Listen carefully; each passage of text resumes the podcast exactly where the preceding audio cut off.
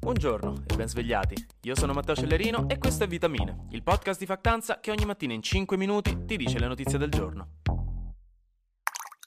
Raga, comunque siamo campioni del mondo, eh? Campioni del mondo di pallavolo maschile, notiziona oggi, grandissimi ragazzi. La nostra nazionale maschile ieri ha battuto la Polonia, fondamentalmente p- prendendo al volo più palle di lei. È così che funziona la pallavolo, credo. Prendi la palla al volo e urli pallavolo e ti danno un punto. Un po' come uno, solo che qui non può imbrogliare, comunque lo stress della finale dei campionati del mondo non è nulla rispetto alla foga agonistica di giocare a uno con gli amichetti del mare al tavolo di plastica rosso con il logo della Algida al bar dello stabilimento. Lo so che ve lo ricordate anche voi. No, dai, scherzi a parte, abbiamo battuto la Polonia 3-7-1 e la Polonia giocava in casa, tra l'altro, perché i mondiali li stavano facendo in Polonia e in Slovenia e in Polonia la pallavolo è strasentita, è quasi tipo lo sport nazionale, un po' come evadere le tasse da noi in Italia, uguale. E quindi i nostri avevano tutto il pubblico contro dentro l'arena, quindi ancora più chapeau. La Polonia tra l'altro era campione in carica per due volte di fila, quindi non è che abbiamo proprio giocato contro la squadra di pallavolo della quinta D. No, e siamo arrivati al quarto titolo mondiale della nostra storia. Gli altri tre li abbiamo vinti tutti negli anni 90 per tre edizioni di fila, con quella che è passata alla storia come la generazione dei fenomeni, il 1990, 94 e 98. E oggi si festeggia una volta in più. Fenomenali. Oggi, tra l'altro, la squadra incontrerà Sergio Mattarella in Campidoglio per ricevere un po' di gloria a mezzogiorno e 45. E mi sconvolge sto orario. Perché alle 12.45? Ma fai a luna, che è sto orario d'appuntamento con l'estetista? Ok, che Mattarella a luna precisa gli si apre quel buco nello stomaco che se non mangia poi diventa ingestibile. Però, boh. Comunque, parlando sempre di sport, ieri si è anche tenuto il Gran Premio di Formula 1 di Monza. Un Gran Premio molto famoso perché è una pista molto rinomata, specialmente per le famose chicane, che sono delle curve strettissime che bisogna gestire con la massima precisione e dove a volte succedono casini.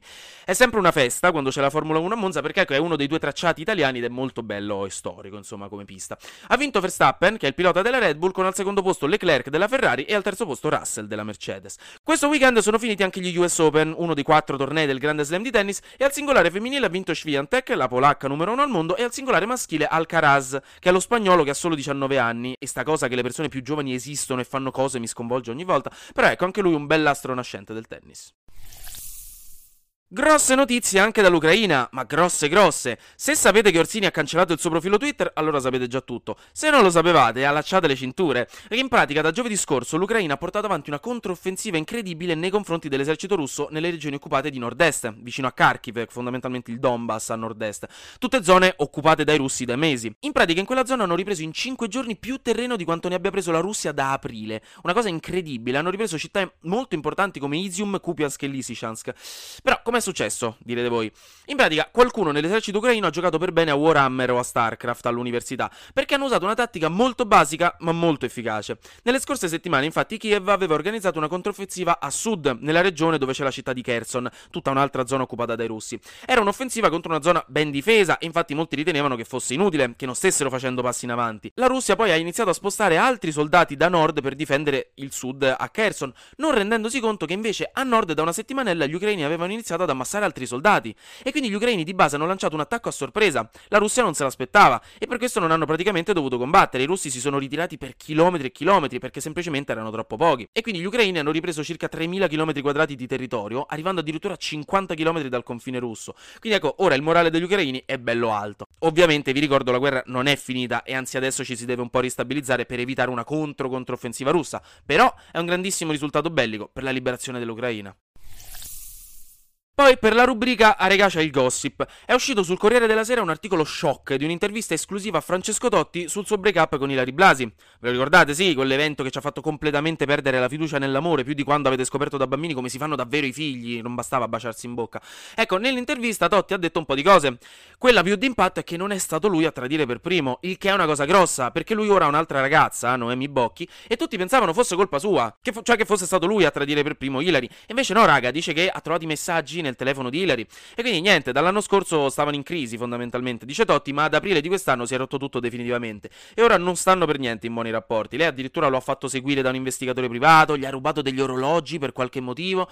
Comunque ci stanno di mezzo gli avvocati e probabilmente finiranno in tribunale. Non è una situazione semplice, sono rapporti molto tesi. Che storiaccia, mi, mi dispiace un sacco. E niente, che lo voleste o no, adesso lo sapete anche voi, mi dispiace. Oppure prego, non lo so, ma il mondo doveva sapere la verità. Non ci avevo mai pensato, ma in effetti anche le multe, le nostre amichette che arrivano sempre quando a fine mese non ci avete più una lira e dovete campare a fagioli, maionese e tonno dell'Esselunga per una settimana, cioè, che belle le memorie del giovane universitario, so che potete capirmi.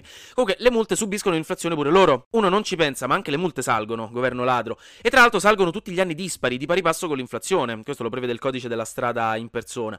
Si basano quindi sui rilevamenti dell'inflazione dell'Istat, che è l'Istituto Nazionale di Statistica italiano. Quindi se nessuno farà nulla, dal 1 gennaio 2023 le multe saliranno del 10%, che non è poco. Si potrebbe fare qualcosa e dipende dalle forze politiche, quindi serve qualcosa a livello di governo e onestamente a questo punto se qualcuno vuole vincere il mio voto gli basterà promettere di abbassare le multe, perché veramente quando è troppo è troppo. Infine, vi aggiorno sull'ultimo viaggio della regina prima di riposare per sempre. Visto che è morta a Balmoral in Scozia, adesso l'hanno portata a Edimburgo, tra l'altro andando molto piano in macchina per permettere al suo popolo di renderle omaggio e vederla passare per strada, dove ci sarà la camera ardente alla cattedrale di St. Giles e sarà visitabile dal popolo scozzese. Poi, martedì pomeriggio, cioè domani pomeriggio, verrà trasportata in aereo a Londra e messa nell'abbazia di Westminster, dove per tre giorni sarà visitabile da chiunque. Ci si aspetta un sacco di cittadini e di ospiti importanti. E poi il 19 ci sarà il funerale, dove per esempio già Biden ha detto che parteciperà. Intanto Re Carlo III è ufficialmente stato proclamato re. Lo era già in automatico la morte della madre, però adesso è ufficiale, mentre l'incoronazione ci sarà tra qualche mese, ve l'avevo già detto.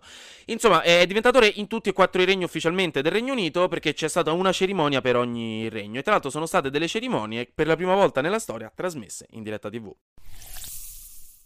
Anche oggi grazie per aver ascoltato Vitamine. Noi ci sentiamo domani perché sarà successo di sicuro qualcosa di nuovo e io avrò ancora qualcos'altro da dirvi. Buona giornata.